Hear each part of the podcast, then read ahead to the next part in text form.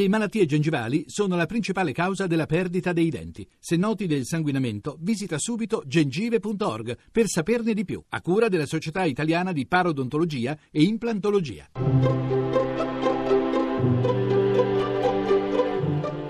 Il pensiero del giorno.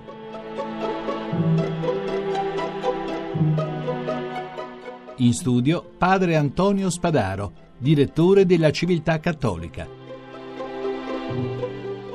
Il 6 maggio scorso Papa Francesco ha ricevuto il prestigioso premio Carlo Magno.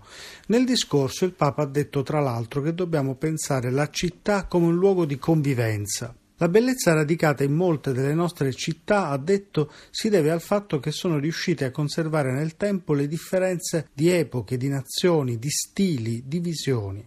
Abbiamo mai pensato che le nostre grandi città, Roma, Napoli, Milano, Palermo, sono un mosaico di differenze portate da popoli differenti?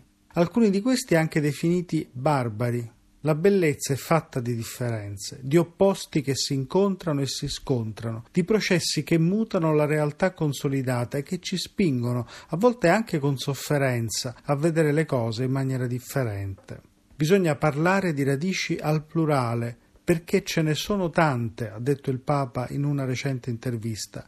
La sfida è tenere insieme le radici. Le città che hanno un solo stile non sono mai davvero belle perché sono monotone.